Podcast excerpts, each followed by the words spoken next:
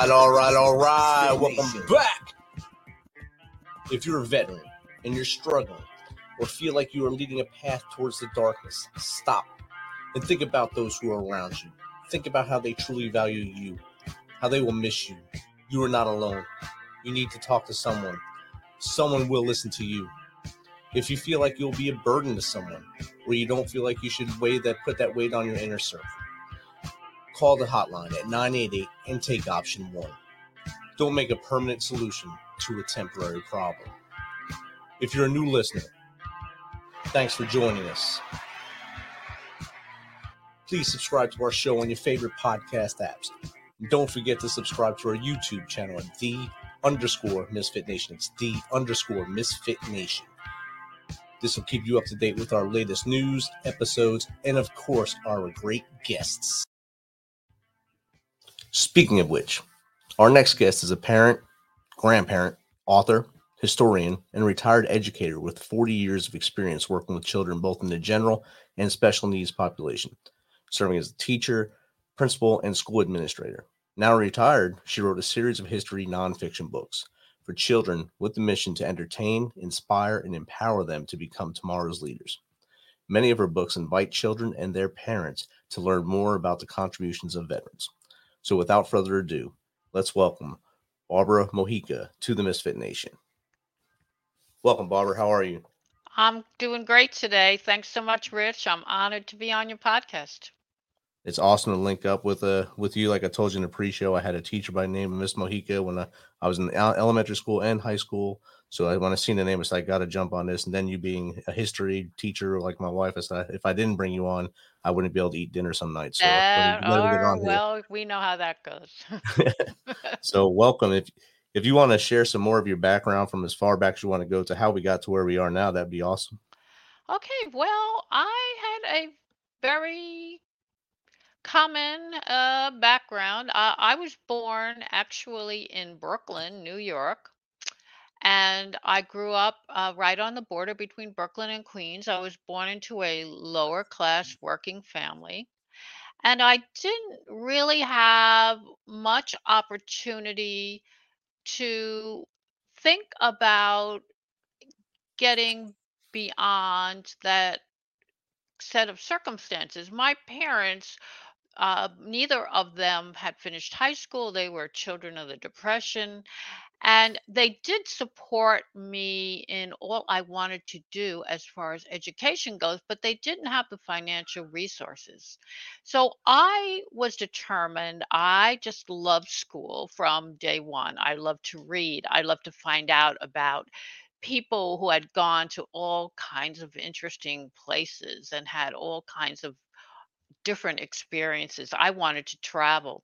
So I was determined, and I was very lucky in having a, a teacher in high school who really pushed me to to get beyond what I thought were my limitations. So she told me I really had to go to college. Uh, and I started thinking about that. So I started taking the academic courses that I needed. Um, my the plan was for me to become an office worker, a secretary. Uh, so she quickly uh, changed my mindset, and because of that, uh, she was a fantastic history teacher. Uh, the love of the way she enthused and and inspired me to see myself as a character in history myself. So I started uh, going to college. I was very lucky that at the time the the public education system in New York City was available on a merit basis. So because I studied really really hard, I got great grades. I was able to get into the school of my choice and I was able to finish college as a history major and even to get a scholarship for graduate school because I worked very hard in college and one of my professors recommended me for a scholarship so I was even able to get to graduate school. So I had achieved you know, things that uh, I never thought possible would, that, that would be way, way beyond my limits. And I've always had that determination. So I have tried to instill that in all of my students. I was drawn to education because I loved history, I loved research, but I couldn't see myself as one of these people in the ivory towers, you know, uh, and just spending all of my time in the world of academia. I wanted to be involved with people. So I wound up teaching and for 40 years, I taught in all kinds of settings. I started out with children in the general population. And then I realized that the educational system wasn't meeting the needs of so many children. And I saw that they learned in so many different ways. And I, I became interested in special education. So back to school again. Uh, I went and took an, an, another degree, an, another certification in special education. And I taught children with uh, very, very extreme special needs. So I was working with autistic children, crack cocaine babies, uh, physically impaired children, uh, Down syndrome, you know, the whole the whole range of issues, and I really became uh, involved in the whole process of special education, not just the teaching. And I became a principal of a special ed school and then eventually a school district administration uh, official in New York City. So my career just kind of kept evolving, but it, it was always based on a desire to uh, push myself to the limits and to allow children to pursue the very best that they could achieve, even if they had limitations that appeared to be holding them back. That's very important. And as the years ago when you started that, it wasn't so much of a, I guess, emphasis on the special needs children that, that were right alongside the general ed kids. Uh, right now in the classes here, they're they're mixed together, and it, it kind of it's a challenge for the general ed teachers who aren't trained in the special needs uh, area, the special ed area, to do both at the same time. Uh, so I, I know it was a challenge for you making that switch, but you had the passion to do it and jump right in there and do it. And at the time, there uh, were, uh, well, the special needs programs were just uh, really gaining strength. And uh, parents were slowly becoming aware of what was available for them. Uh, that was a, a, big part of my mission, you know, helping parents to get the maximum uh, benefit from whatever they could possibly get to help their children because so many parents weren't aware of what they could do and and that's why I got so involved with the early childhood special ed because if we get children into the programs when they are young often they don't need those uh, programs as they get older and they can transition into a normal setting. But the problem today is as, as you mentioned correctly that we are now looking to save money and we under the uh, umbrella of being inclusive and diverse we are mixing children who really do have special needs that cannot be met in the general education setting. And the teachers certainly most of them are not prepared to handle that. Uh, i know i myself i've worked in the uh, special education isolation type of setting where it, was a very very small group 10 or 12 children uh, with a special ed teacher and all kinds of resources like speech and occupational therapy and physical therapy. But i've also worked in the quote team teacher setting uh, and in those classes very often the needs of kids are not uh, being met. And I know I had to work really hard to get some children who were in that kind of setting out of it because uh, their needs totally weren't being met. But it's an uphill uh, battle, and uh, most districts, uh, again, they're saying, "Well, we'll we'll put them in a collaborative team teaching setting. Both sides will benefit." And in most cases, um, they don't work out nearly as well a- as they should. And special ed teachers today are so overwhelmed with uh, the paperwork and uh, just the whole process of documenting every little thing that they do. Uh, it's true that you have to meet the needs of the child on the IEP, but the the uh, the paperwork for special ed and for regular ed teachers is so overwhelming now because everything is teach to the test, document what you're doing, and in doing that, our uh, educational status uh, has actually fallen in the last 20 years. Uh, the United States has fallen from a position at the very top of the ladder in, in worldwide standings to uh, below number 20. Uh, and uh, we're certainly not doing uh, our best. Uh, and um, the teachers are overwhelmed, the paperwork is overwhelming. The amount of stress and anxiety that is placed on not only the teachers but the students to perform uh, is uh, just uh, something that something that just is falling apart at the seams in in, in uh, my opinion. I i don't really approve of the common core because again you're not meeting the needs of individuals. You're trying to come up with some standard that's going to fit all one size doesn't fit all. And we have children with uh, language difficulties and uh, you know they they certainly can't meet these standards. They they don't even understand the testing. They don't understand the cultural background. They don't understand how to relate to um, their own families, their own teachers. They're just they're just kind of lost in, in you know in in the whole setting. I've worked with parents, uh, children who had to bring in a brother or sister to translate because nobody in the family could talk to the teacher. Uh, you know, the the grandparent came from China. The grandparent is watching the children because the parents are working 10 hours a day.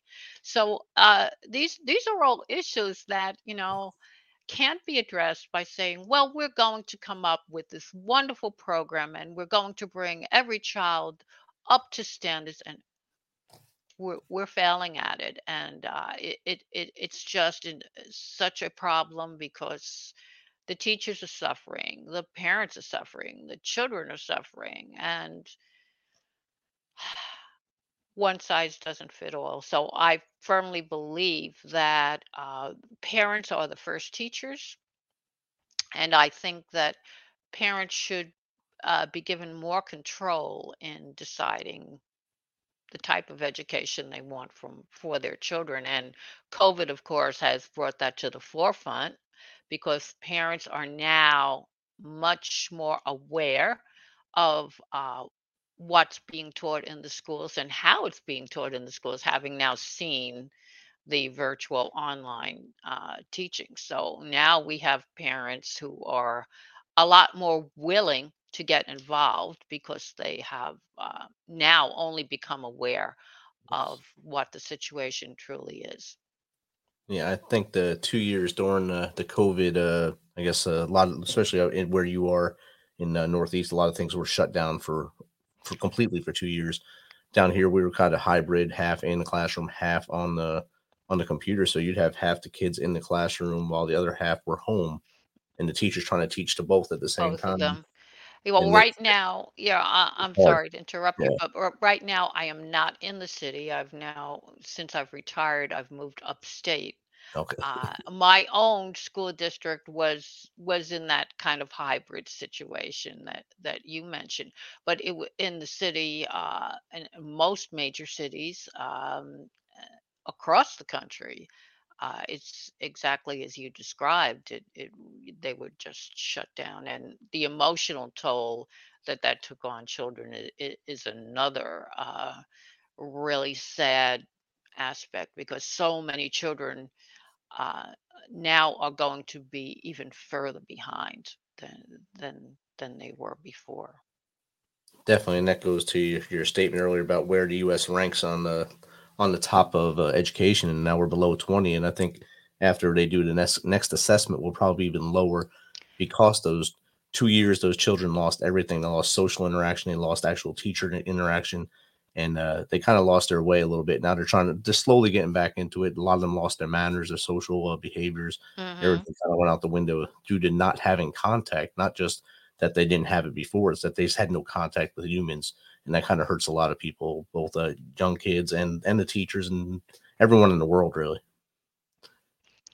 It's just uh, a really, really sad, unfortunate situation, which I hope uh, we will bounce back from. I'm an eternal optimist, so if you you see my character in my books, my little Miss History is uh, always looking on the bright side of things, and I think that's important for all of us to remember that keeping a, a, a positive mindset is so important for uh, for parents as well as teachers. It's uh, we are surrounded by so much negativity today. It's really really difficult to do, but we have to do it. And I, I think that um, parents uh, again have got to step up and uh, assume the mantle uh, that has been dropped to a large extent uh, by all of the factors that ha- that have gone into changing our lives in in the past few years. So we have to get back to uh, values. Parents have to get back to teaching the things that the schools are not teaching, and um, one of the big things is critical thinking. I, I think the schools are again more concerned with what they're teaching coming up to these arbitrary standards than how to think and our children are not being taught how to think uh, and this is one of the most important aspects of uh, history because history teaches us how to be critical thinkers and uh, critical thinking skills are are, are really uh, not being emphasized in the schools, and parents have to take up the slack with that. I mean, there are ways to um, encourage critical thinking uh, in children. You know, it, parents can kind of uh, take children uh, and and be aware of the how to think kind of processes. You know, children are always asking questions, so they have insatiable curiosity. They want to know the who, the what, the when, the why. And parents need to uh, in, encourage them to uh, to observe and to analyze and and to uh, to infer and give their own opinions because if if parents can encourage children to be curious and they can encourage children to find solutions to things you know we have the the helicopter parents who who are always hovering over the children then we have the authoritative parents who eh, i'm the boss and you do what I say because I'm the adult and you're the child.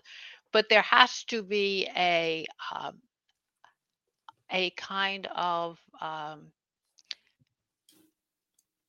parenting in which you teach a child the necessary life skills in in a very responsible and respectful way. Parents have to uh, teach children respect. If they don't learn respect in the home, they're certainly not going to be respectful in the classroom or in the community. They have to teach children to be kind and to have empathy for others and to be honest uh, in what they think, to express their opinions, but at the same time, to try to accept that there are multiple perspectives and there's always another way of thinking. And parents need to show children that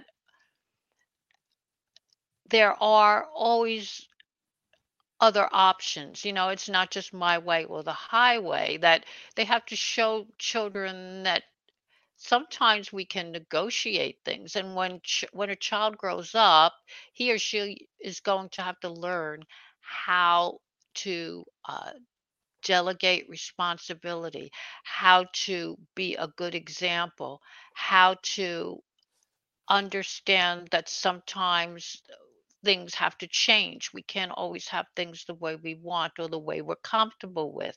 So parents have to help children along with that.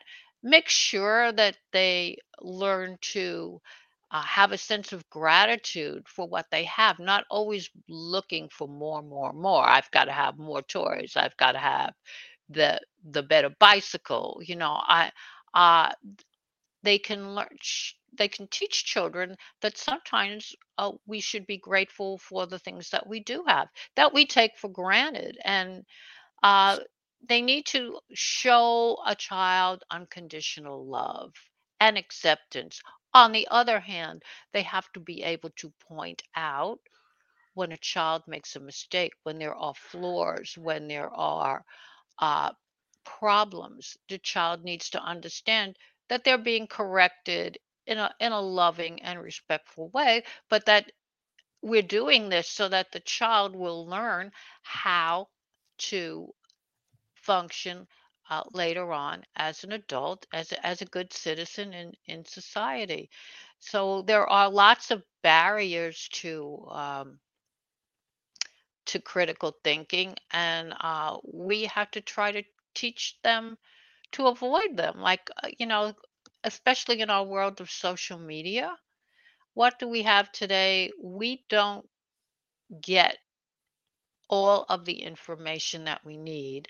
And children are very, very susceptible to the pressures of social media, particularly teenagers, of course. They want to fit in with their peers.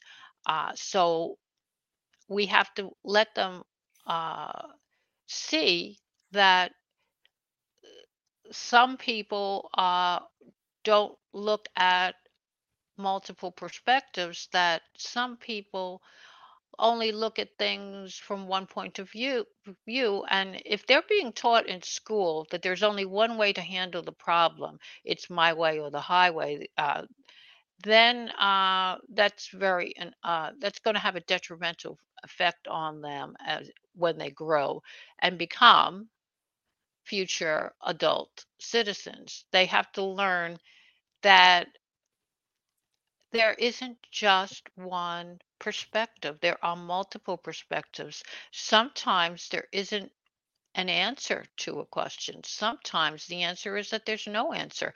And that's another thing that history teaches us. Uh, history teaches us that uh, there have been mistakes made in the past but hopefully we have learned from that past to create some kind of a framework or a legacy to give us uh, the ability to correct what didn't work to build on that and to create something that's better in the future. So I like to say that yesterday plus today equals tomorrow. We always have an ability to to grow and change and to use the knowledge of the past to build a better future. So if we go into history and we use critical thinking to analyze what happened, to observe it, to realize that the way things happened in the past are not the way things are happening now because our whole system of communication has changed. How much have things changed in the last 10 years? So we can't judge what happened in the past based on the information and the ability of the technology that we have today. That's another, you know, another big issue. Um, we have to realize that we are constantly growing. We are constantly adapting. We are constantly um, ex- expanding our ability to come up with new and better solutions. And uh, we all have to work uh, to do to do it better, to to encourage the independence, to encourage uh, each one of us to grow to change, to be the best person we can be, to be the best citizen we can be, to be the best, uh, to be the best uh, member of our family, to be the best member of our community, to be uh, uh, the best member of of our whole uh, world global culture and leaders are not the only ones who can do that because we all have the ability to lead within ourselves in some way. And each one of us has to play a role in our family, in our community, and uh, eventually, as as a, as a voter, as a citizen, as a respectful meeting um, member of the world community. I agree, and uh, everything you said there answered most of my questions I had for you. I didn't get to ask, but you you gave the answers. Uh, we didn't get to jump into your your books yet, so let's uh, talk about your children's series a little real quick here, so we can get that and uh, let the audience know about how you came about to write them and uh, how they're doing and where they can find them. Well, I I retired, um, and that didn't really sit well with me. I figured uh, I wanted to kind of uh, move upstate. I wanted to get out of the the, the environment that I felt was becoming very uh, oppressive, uh, and I was very dissatisfied with the way things were going as far as uh, the education uh, system as a whole. So when I retired, I wanted to keep in touch with kids, and I wanted, of course, to go back to my roots with history. So I began writing uh, uh, articles for a local news magazine, his, history, short articles for the local news magazine. But I wanted to do something with kids. So my husband suggested uh, developing a character who would narrate my series because I wanted to make it fun, exciting, interesting for kids, and I wanted to be it to be an interactive experience. So my husband is an artist, and he has some experience also with children's books. So he developed this character for me, Little Miss History, who's based on a younger version of me and uh, she's optimistic. She wears rose-colored glasses. She she has this kind of camping, hiking outfit because she's a great explorer and she wants to visit the world just like I did. Uh, as soon as I had the opportunity to go traveling, that's what I did. And uh, she wears these oversized boots in memory of my father's big feet. So she's like a real composite of me. And Little Miss History takes the children on these adventures. Now, some of them are uh, iconic sites like the Statue of Liberty or Mount Rushmore. Uh, some of them are national parks, like Sequoia National Park. Some uh, some of them are international sites, like the North Pole. Uh, some of them are military history books because I, you know, have a great affinity for veterans and the sacrifices that they make. So I have a book on the Intrepid Sea, Air, and Space Museum.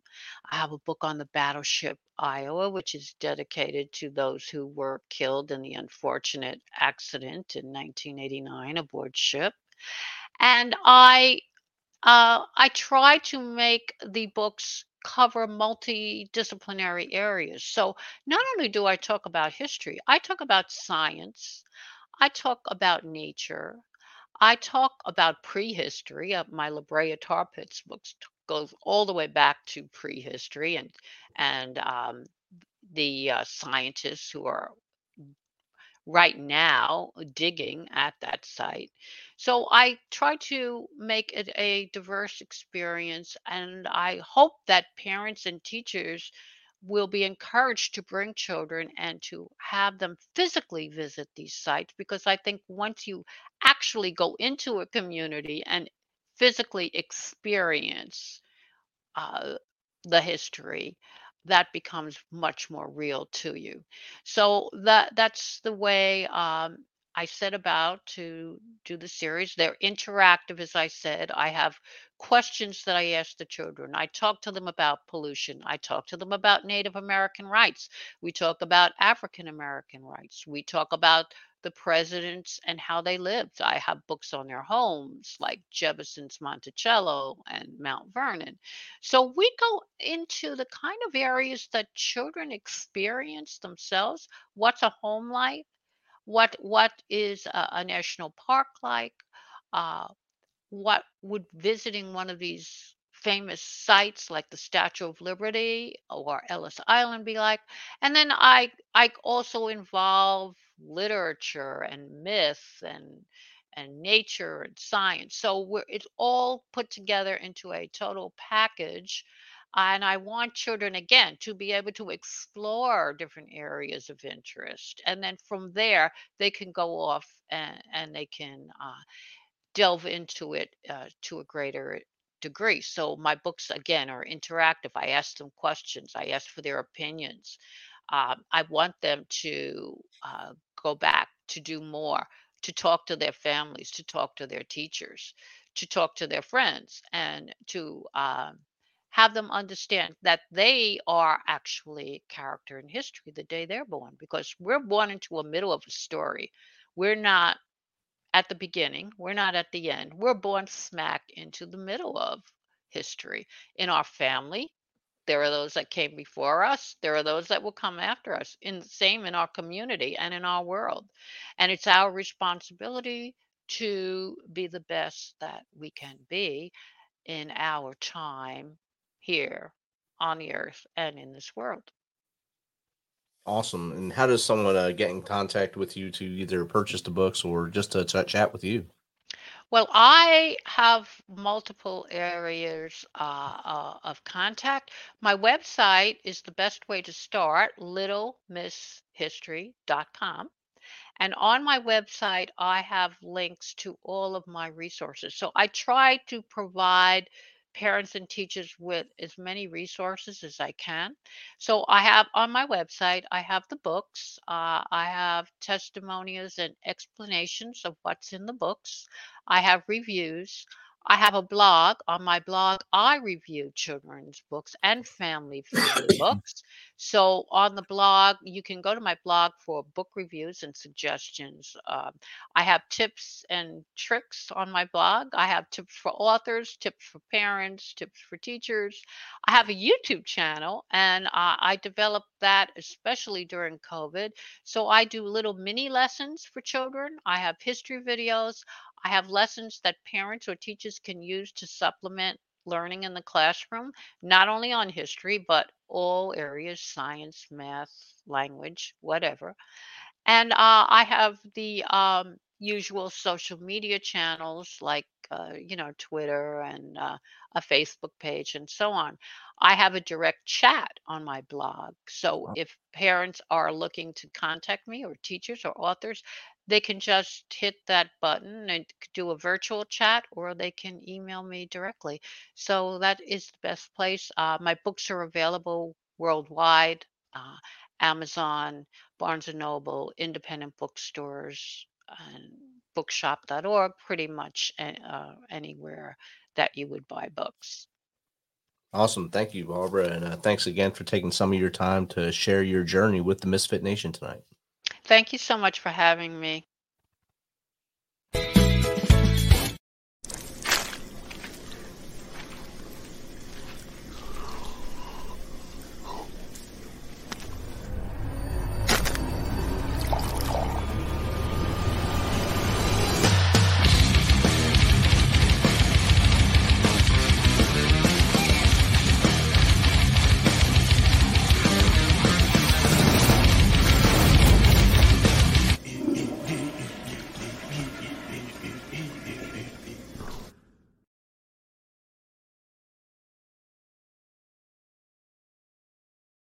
Thanks for checking us out and being a part of the Misfit Nation. Don't forget to visit our website at themisfitnation.com. That's themisfitnation.com to catch up on all of our episodes and also to get some of that great Misfit Nation gear. As always, be humble, stay hungry, and keep hustling because we are